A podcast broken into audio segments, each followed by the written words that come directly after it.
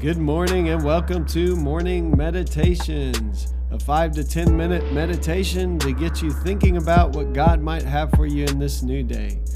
I'm your host, Pastor Nate Cook, so we hope you'll enjoy your meditation for this morning.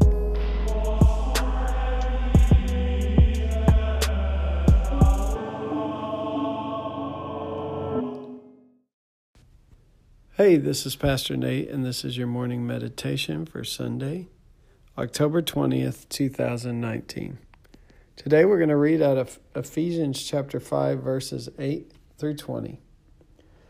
For you were once darkness, but now you are light in the Lord. Live as children of light, for the fruit of the light consists in all goodness, righteousness, and truth.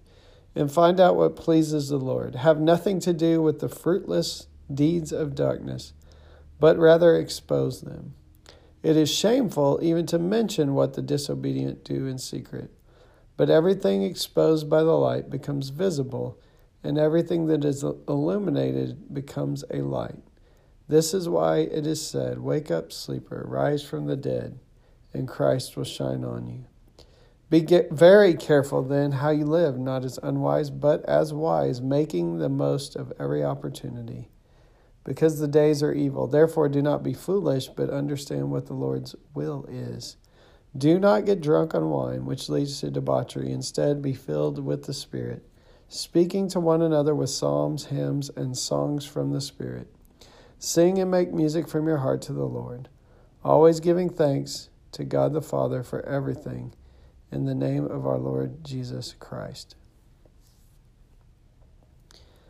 So, in this passage, we see that there is a way that we are called to live. I think sometimes in our world today that when we talk about God being love and we we say things like God will always love you, God loves you uh, before you even turn towards God. God loves you no matter what you've done, and all those statements are true. But sometimes that gets translated then that well, it really doesn't matter how we live because God's going to love us either way. And the truth is is that God loves us so much that God doesn't want us to live in ways that would cause us harm. So anytime we live in sinful ways, uh, they bring about death. The wages of sin, Scripture says, is death. Uh, sin brings death. Sin brings destruction. Sin brings chaos into our lives. And so ultimately, there is a right way to live. Uh, the way that God is calling us, and there is a way that will bring us death.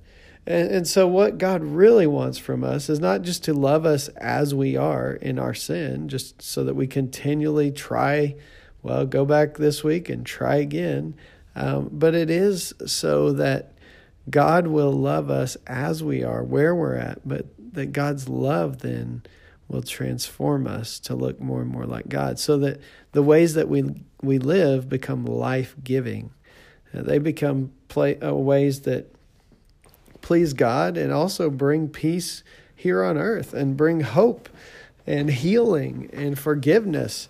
Um, and so in this passage, we see that there are some ways that are listed to, to stay away from and even expose. Um, now, now, that's a an interesting one because some people think it's their job to go around and expose everyone else's sin. And Jesus seems to be pretty clear when he deals with the Pharisees that that's not what is meant um, by exposing the the deeds of darkness. But it is, um, I would say, more in our culture. It would be like if you have a friend that is a close friend, uh, just speaking a word to say, "I hate to see you go down this path," would be one way uh, to approach that rather than just going around telling everyone how much they're sinning, because then we become the person who's looking at the speck of dust in our brother's eye instead of worrying about the plank in our own.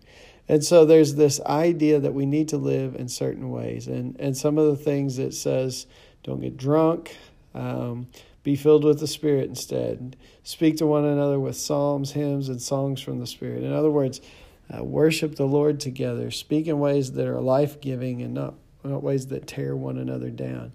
Um, stay away from uh, things that would be shameful um, and, and ways of living that would uh, bring destruction and bring t- uh, chaos in our relationships, things like stealing and lying and cheating one another and and being bitter and angry and hostile and, and unforgiving with one another. And live in ways that please God.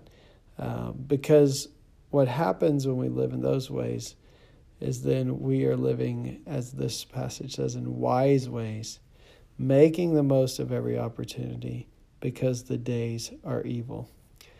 In other words, God brought us into light, and now we are to live in the light. And we are to then actually be a source of light in this world that brings hope for restoration and peace and, and joy and love among those that we live with. So today, um, if you are a Christian today, God has taken you from darkness into his glorious light. So now the call is to live in the light. If you're not a Christian today, God can take those uh, sins, those dark ways of living, those things that continually seem to bring death in our lives, and can cleanse us and forgive us and bring us into new life so that then we can be a source of the light of God in this world today. Hey, that's just a thought for this morning, and I hope you have a great day. Well, thanks again for joining us for this morning meditation. Hey, do us a favor rate us on iTunes or even leave some feedback about our podcast so that other listeners can know how much you enjoy your morning meditations. Hey, have a great day.